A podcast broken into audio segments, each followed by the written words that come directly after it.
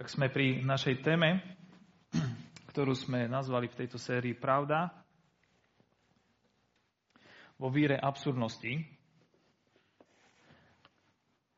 A ja som si pre vás na vás pri, prichystal taký jeden obrázok. Môžeme?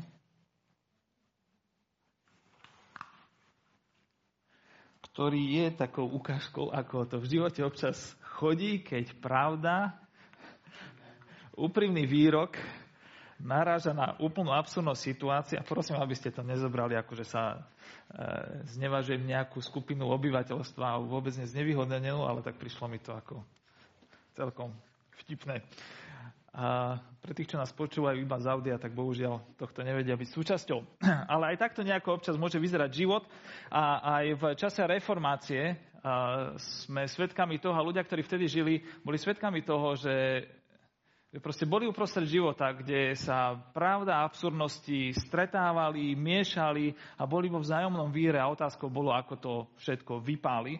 A dnes tá situácia nie je úplne iná, lebo stále sme súčasťou človečenstva, ktoré pravdu hľadá, a v mnohých veciach pravdu nenachádza a tak sa zmieta vo veciach, ktoré sú raz pravdivé, raz nie celkom pravdivé a inokedy úplne explicitne nepravdivé.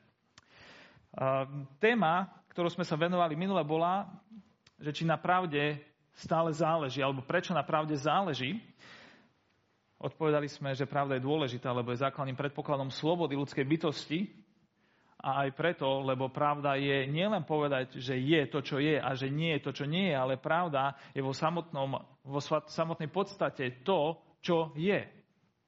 A ako sme čítali aj pred chvíľou z Božieho slova, že na počiatku bolo slovo, ktoré bolo u Boha, a to slovo bol Boh, a to slovo prišlo, aby my sme mohli zažívať svetlo, tak tu je vyjadrené to, že vlastne to, čo je, všetko nejakým spôsobom pramení z toho, ktorý je a ktorý bol pred všetkým, z nejakého veľkého bytia, z jedného veľkého obrovského stvoriteľa, u ktorého je problém hovoriť o čase, začiatku a konci, lebo on sa jednoducho prezentuje ako ten, ktorý je.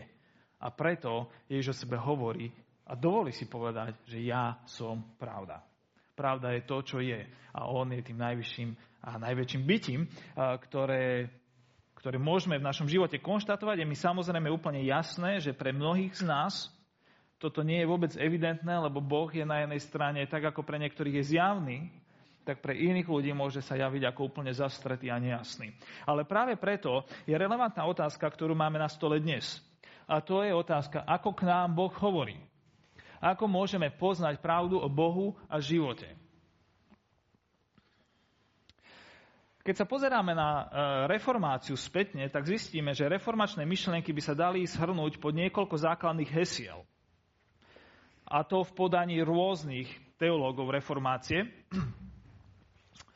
Vidíme tam také hesla alebo také spoločné témy, ktoré by sa dali spätne charakterizovať ako jedine písmo, jedine milosť, jedine vierou, jedine Kristus, jedine Bohu sláva a niektorí ešte konštatujú, že by sme mali hovoriť aj o pojme alebo spojení jedine církev. Tieto pojmy alebo označenia vychádzajú z toho, že najväčšími otázkami reformácie bolo naozaj to, ako veľmi na pravde záleží. Ale ďalej, čo je to pravda? Ako k nám Boh hovorí? Kto má kompetenciu povedať, čo je to pravda? Vôbec niekto z nás? Ako nájsť spojenie s najvyšším? Ako nájsť život s najvyšším, pre ktorý sme boli stvorení? Večný život. Kto nám s týmto všetkým môže pomôcť? Na koho sa môžeme spolahnuť? A toto boli hlavné otázky, ktoré sa niesli celou tou burlivou diskusiou 16. storočia a nesú sa s nami až dodnes. A sú to otázky, ktorým sa postupne budeme venovať. Takže prvé sme sa venovali minule, dnes sa povenujeme druhej a tie ďalšie dve nám ostanú na neskôr.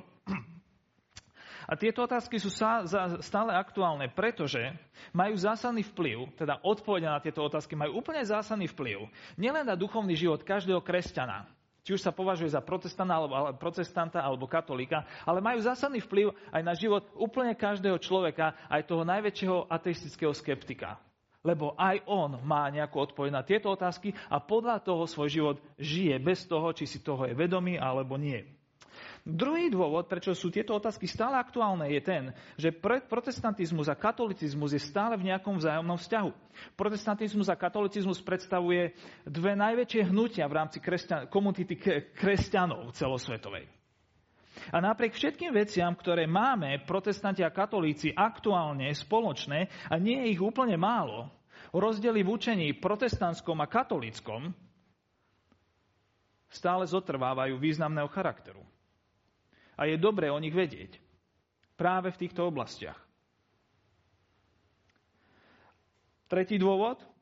Tak ako sa v 16. storočí spoločnosti, v spoločnosti ponúkali odpovede, ktoré podľa reformátorov a vo svetle učenia Ježiša Krista nedávali zmysel, rovnako sa aj dnes v našej sekulárnej spoločnosti ponúkajú odpovede, ktoré sa pri poctivom zvážení ukazujú ako nepresvedčivé. A tak ako reformátori o niektorých odpovediach danej doby museli konštatovať, že toto nedáva zmysel, toto je absurdné, tak aj dnes. Poctivo zmyšľajúci človek musí prichádzať z času na čas, niekedy častejšie, niekedy možno menej často, k pocitu, že to, čo sa dnes verí alebo hovorí v niektorých kruhoch, v niektorých zdrojoch, je jednoducho absurdné. Takže otázka znie, ako k nám Boh hovorí. Chcel by som vám prečítať krátky úryvok z tejto kniž, knižky. Je to knižka Michaela Reevesa a Tima Chestera, doktorov teológie. A nazýva sa Na reformácii stále záleží. V júni 1519 cestoval Martin Luther do Lipska, aby diskutoval o svojich myšlienkách s jedným z vedúcich teológov katolíckej cirkvi, Johannom Ekom. Nešlo o súd, ale o verejnú debatu. Ek Lutera obvinil, že obhajuje názory Jana Husa. Hus bol odsudený 100 rokov pred Luterom na koncile v Kosnici a na mieste upálený. E, moja poznámka mimochodom, sme hovorili o Husovi aj pred chvíľou, aj pápež Jan Pavol II vydal vyhlásenie ešte za svojho pôsobenia, v ktorom vyjadril lútosť nad tým, že katolická církev sa takého, to, takejto veci dopustila, že Jana Husa upálila. Takže to len malá vsúka. Z čoho vidíme, že církev je stále v nejakom pohybe. Ale pokračujeme ďalej. Luther neprestane protestoval, že nie je ako Hus a Eck na ňo vyvíjal nátlak.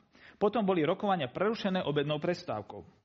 Počas prestávky si Luther zašiel do univerzitnej knižnice a pustil sa do štúdia o Husovi. Preskúmal správy o koncile a s prekvapením zistil, že Eck hovoril pravdu. Luther skutočne obhajoval rovnaký postoj. A tak na začiatku popoludnejšieho stretnutia Luther na úžas všetkých vyhlásil. Medzi článkami Jana Husa nachádza mnohé, ktoré sú jednoznačne kresťanské a evanielové, evanieliové, a ktoré kresťanská církev nemôže odsúdiť. Vojvoda Juraj, ktorý mal debatu pod dozorom, skríkol mor. Niektorí Husovi prívrženci totiž spustošili Jurajovú krajinu ako odplatu za jeho upálenie. Juraj nechcel, aby sa podobná udalosť opakovala. Jurajovia sme niekoľky tu. Bol to skutočne dramatický okamih a Luther sa celkom nevyhýbal melodráme. Ek to spravil veľmi šikovne. Pustil sa s Lutherom do debaty o význam, nepustil sa s Lutherom do debaty o význame novej zmluvy. Možno sa i obával, že by takúto debatu prehral. Namiesto toho argumentoval, že Luther sa pripojil k niekomu, koho církev odsúdila ako bludára. Spravil z toho otázku cirkevnej autority. A tak sa odhalila Lutherová, Lutherová dilema. Luther totiž pôvodne chcel katolícku církev reformovať. Ek však poukázal na to, že Luther obhajoval postoj, ktorý církev odsúdila. Pre Lutera sa takto do, konfrontácie dostala autorita písma a církvy. Musel si medzi nimi zvoliť. A on si zvolil písmo. Debata pokračovala, pričom Eck tvrdil, že Hus bol blutár a Luther zase, že nie všetko, čo Hus povedal, bolo vyhlásené za heretické. Luther rýchlo prešiel k tomu najpodstatnejšiemu. Povedal, dovolte mi hovoriť po nemecky. Ľudia mi zle rozumejú. Tvrdím, že koncil sa občas mýlil a môže sa niekedy mýliť. Koncil ani nemá právomoc ustanoviť nové články viery. Konec jeho citátu. Na to Ed odpovedal, či si ty jediný, kto všetko vie.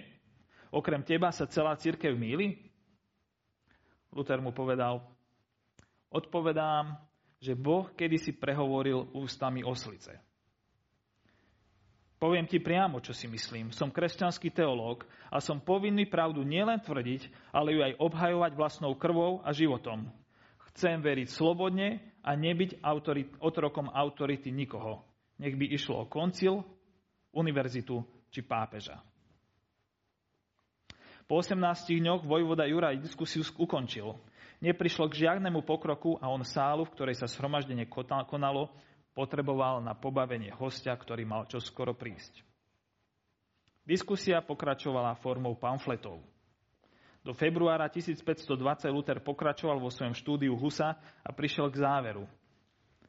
Všetci sme husitmi a ani o tom nevieme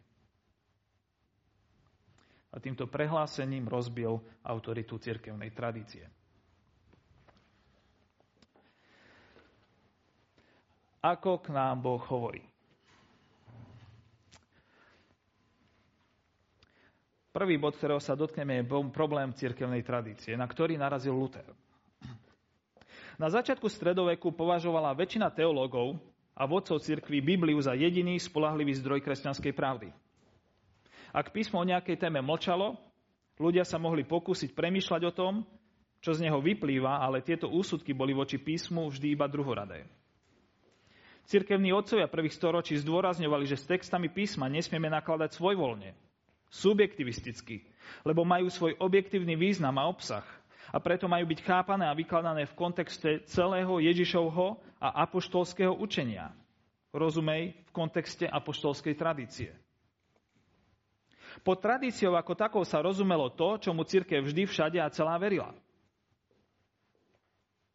Často to znamenalo, neznamenalo nič viac ako tradičný alebo štandardný spôsob interpretácie písma v kontexte komunity veriaceho ľudu. A táto zásada bola reformátorom blízka. Celú církev volali k tomu, aby uprela svoj pohľad späť na písmo, späť na historického Krista, na tradičné pochopenie toho, čo sa v Kristovi udialo, na učenie, podanie, ak chcete, tradíciu samotných apoštolov, ktorú máme preukázateľne prítomnú v spisoch Novej zmluvy. A volali kaj ohľadu späť na svedectvo církevných otcov prvých storočí. V 14. až 15. storočí dochádza k výraznému posunu vnímania tradície v cirkvi. Tradícia sa začína vnímať ako odlišný a dodatočný zdroj Božieho zjavenia popri Biblii. Zdá sa, že druhý vatikánsky koncil síce v 20. storočí sa vracia späť k pôvodnému vnímaniu, ale stále tvrdí, že svetá teológia sa opiera o písané slovo Božie spolu so svetou tradíciou, ktoré sú jej primárnym a väčšným základom. To znamená, že učenie cirkvi nestojí na písme samotnom, ale sú tu dva piliere, písmo a sveta tradícia, ktoré sú rozumené písmo ako písané slovo Božie a sveta tradícia ako živé slovo Kristovo a na nich stojí učenie cirkvi. Za týmto chápaním stojí presvedčenie, že Kristova prítomnosť v cirkvi a hlavne v učiteľskom úrade cirkvi, v magistériu, ktoré predstavuje pápež s kolegiom biskupov, že tá Kristova prítomnosť v tomto elemente je taká a v takej miere, alebo takého charakteru, že Kristus Božiu pravdu týmto spôsobom aj naďalej podľa potreby zjavuje skrze učiteľský úrad. Ak písmo v nejaké veci nevypovedalo, stále je tu priestor na to, aby sa Kristus vyjadril skrze církev a magistérium rímsko-katolíckej církvy. Toto malo za následok to, že v církvi sa vyvinuli viaceré praktiky, presvedčenia aj záväzné dogmy, ktoré je veľmi ťažké a mnohé z nich je nemožné obhájiť text, priamo textami svätého písma. Tu vám ukazujem nejaký prehľad podstate učení, ktoré boli prijaté koncilmi v priebehu stáročí, o ktorých nenájdete v písme žiadnu jasnú zmienku alebo dokonca podporu.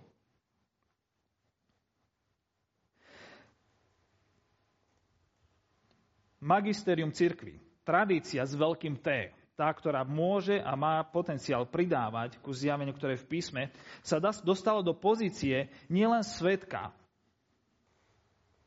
ale rozhodcu, determinanta, určovateľa, zjavovateľa pravdy. Tradícia si nárokovala kompetenciu prehlasovať, čo je a čo nie je pravdou, bez ohľadu na to, či to v Kristovi, historickom Kristovi nachádzame alebo nie. Reformátori stáli s týmto problém, lebo historicky pozorovali dva zásadné problémy. Pápeži aj cirkevné koncily sa mýlili v niektorých otázkach, respektíve museli sa mýliť, lebo boli navzájom protirečivé. Druhá vec, Rím sa dostal do napäťa s učením samotného písma. Učenie písma začalo byť zastierané tým, že boli pridávané ďalšie elementy, ktoré z písma nevychádzali, ale vznikala nová zmes učenia. A reformátori konštatovali, že mnohé z vecí, ktoré sa v danej dobe tvrdili, boli v príkrom rozpore s tým, čo hovoril samotný Ježiš a jeho apoštoli. Alebo dokonca aj cirkevní otcovia. Písmo prestalo znamenať to, čo hovorilo a začalo znamenať to, čo hovorila tradícia. Ešte raz. Písmo zrazu neznamená to, čo hovorí, ale písmo znamená to, čo tradícia hovorí. Lebo tradíciou nasvedcujeme celé písmo. A to predstavuje problém. Ale toto nie je len problém stredovekého historického vývoja.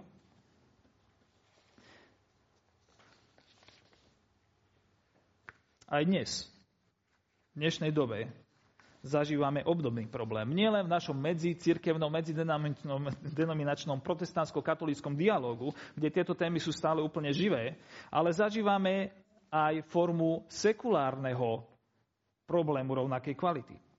Zažívame skepticizmus, znechutenie a sklamanie zo všetkých autorit poznania pravdy.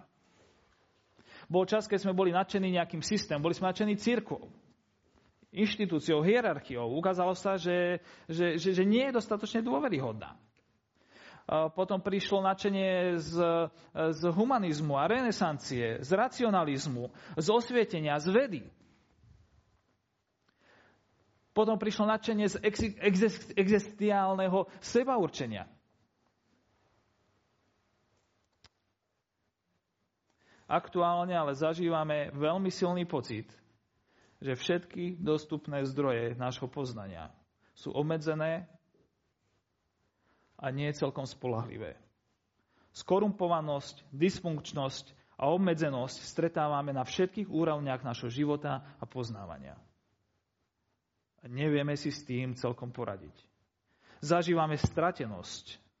Stratenosť, ktorú si možno ani nie celkom uvedomujeme, ale stratenosť, ktorá sa evidentne prejavuje na našom správaní a myslení. Zažívame absenciu pozitívnej vízie pre naše bytie, pre našu spoločnosť, pre náš život, pre, pre naše rodiny. V spoločenských otázkach sa to prejavuje tým, že um, zažívame absenciu pozitívnej vízie pre politický život. Zažili sme komunistov, slovenský štát, kapitalistov, slobodu a neslobodu a zistujeme, že problémy stále pretrvávajú. Či sú pri moce lavičiari, či pravičiari.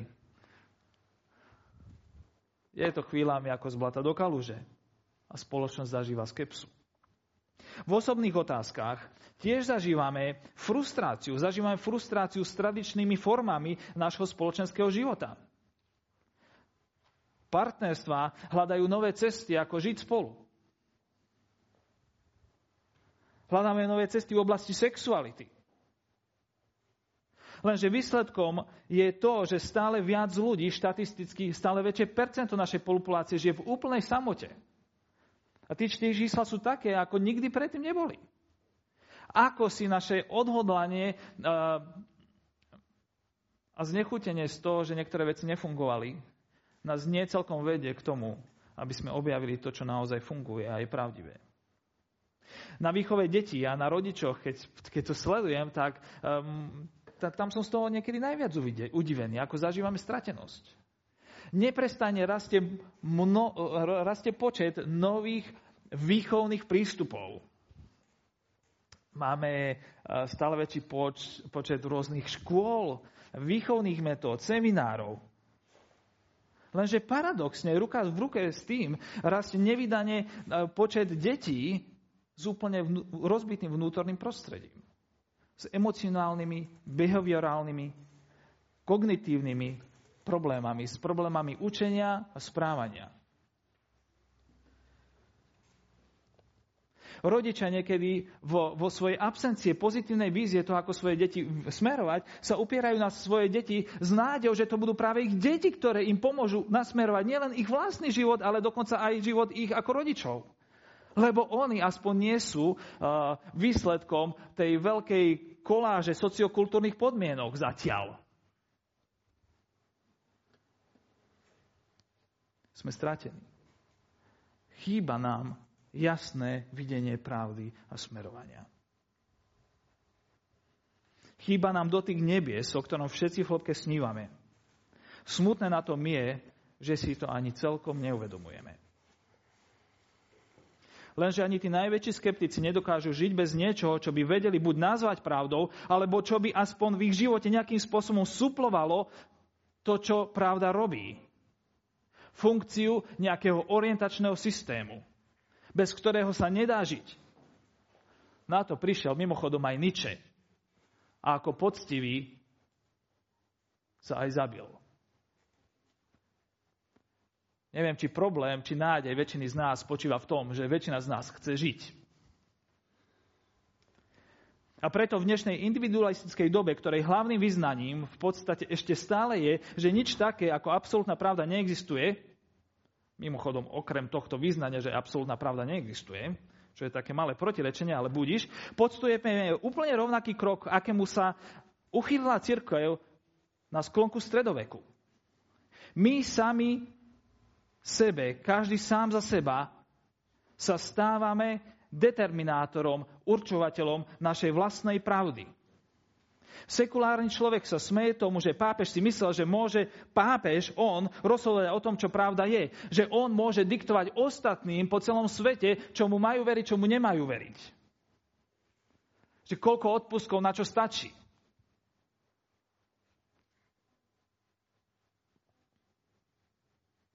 Sekulárnemu človeku toto príde absurdné.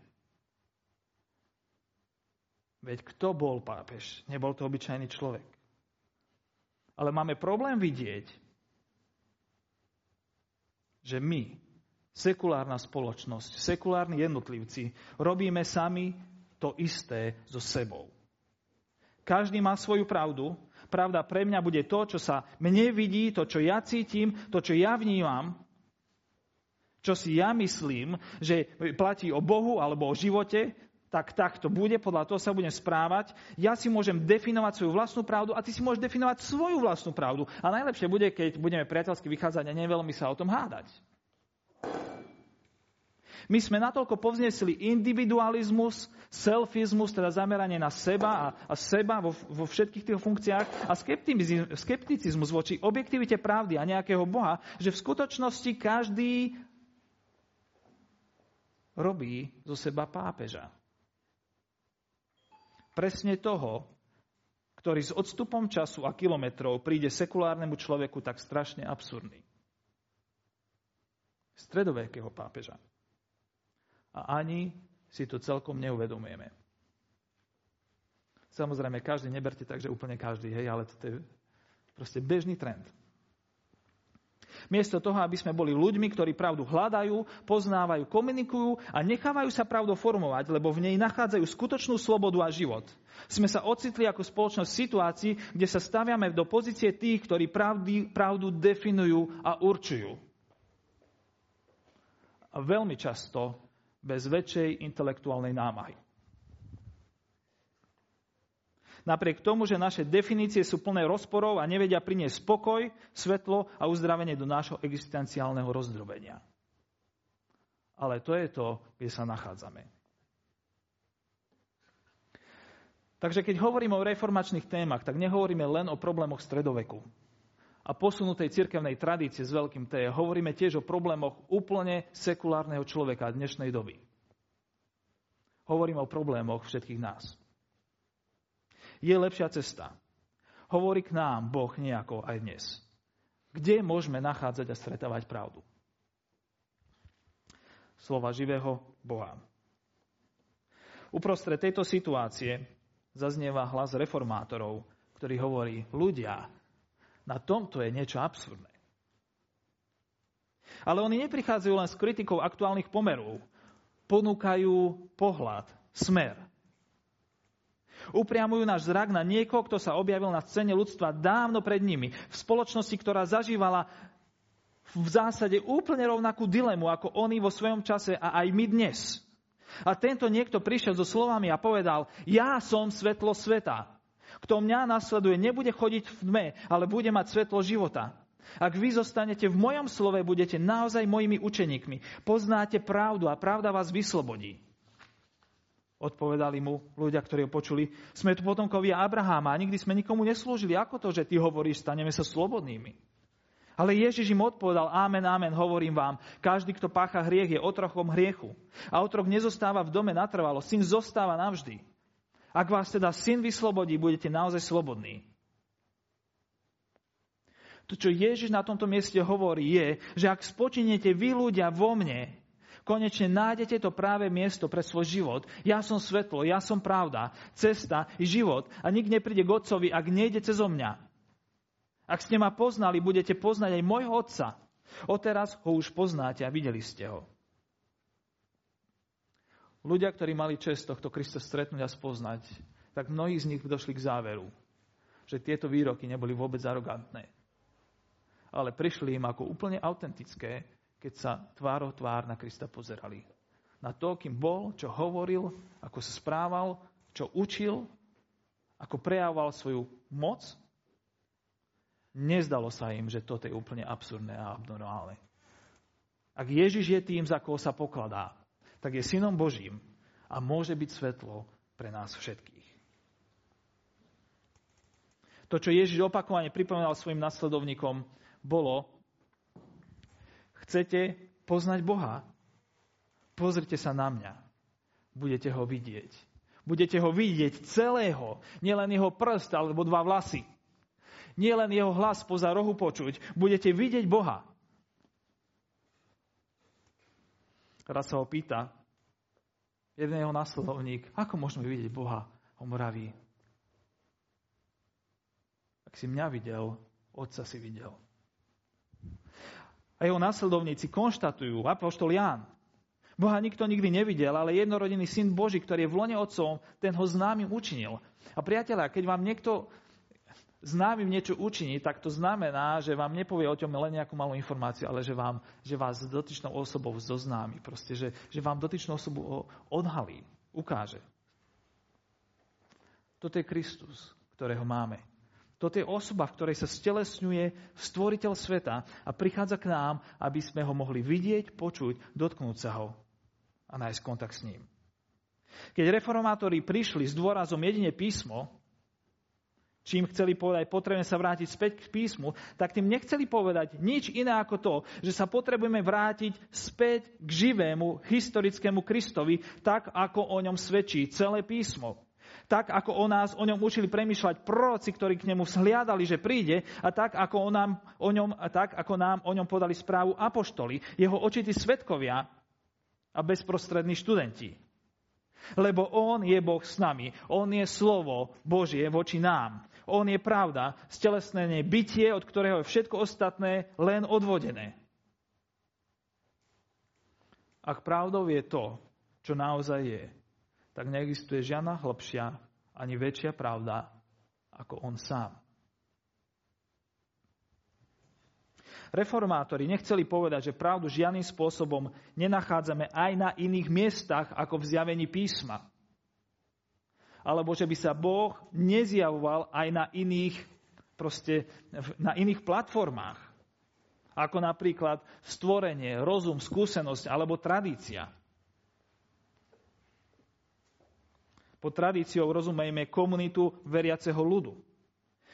Toto všetko sú dôležité elementy aj platformy poznávania pravdy. Bez nich dokonca nevieme pravdu ani uchopiť. Lebo oni nám dávajú kategórie a, a schopnosti proste k pravde nejakým spôsobom vôbec pristúpiť. Oni nám dávajú možnosť pravdu rozpoznávať.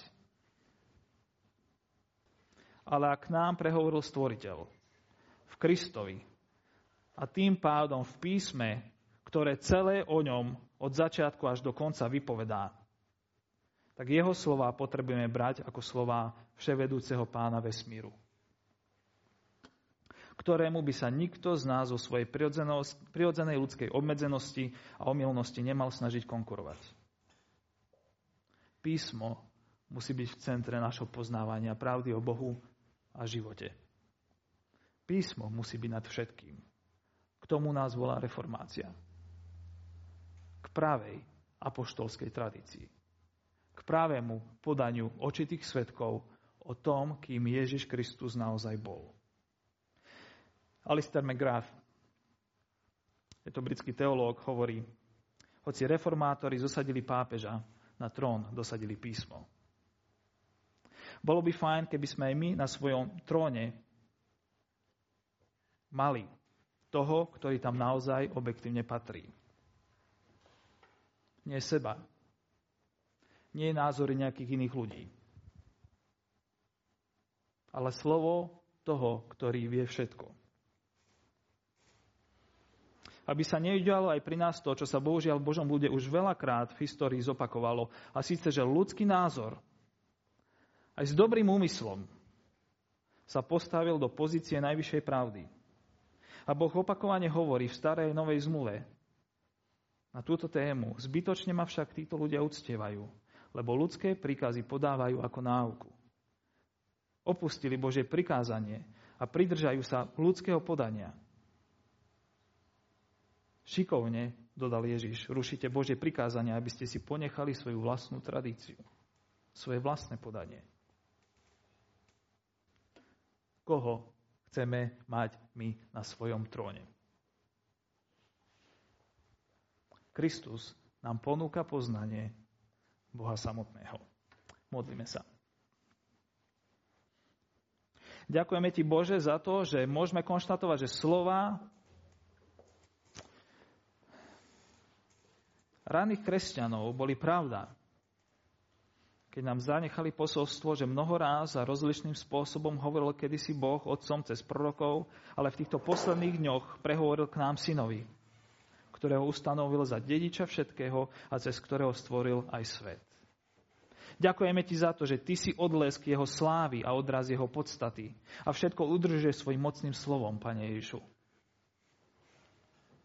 Prosíme ťa, Pane, o svetlo, aby keď vidíme absurdnosť niektorých našich aktuálnych prístupov k hľadaniu pravdy, aby si zažiaril do našich životov a dal si nám spoznať to, prečo sme boli naozaj stvorení. Pane, vyznávame, že môžeme poznať množstvo vecí, ale ak nebudeme poznať Teba, tak nám to pravdepodobne v konečnom dôsledku bude zbytočné. Daj sa nám poznať. Ďakujeme Ti za to, že si prišiel k nám, aby my sme mohli prísť späť k Tebe. Ďakujeme Ti za to, že si sa stal jedným z nás, aby my sme sa mohli stať jedno s Tebou. Pane, odpust nám, keď naše životy neprejavujú práve toto presvedčenie. Chceme žiť v Tvojej milosti, v Tvojej dobrote a v Tvojej pravde. Amen.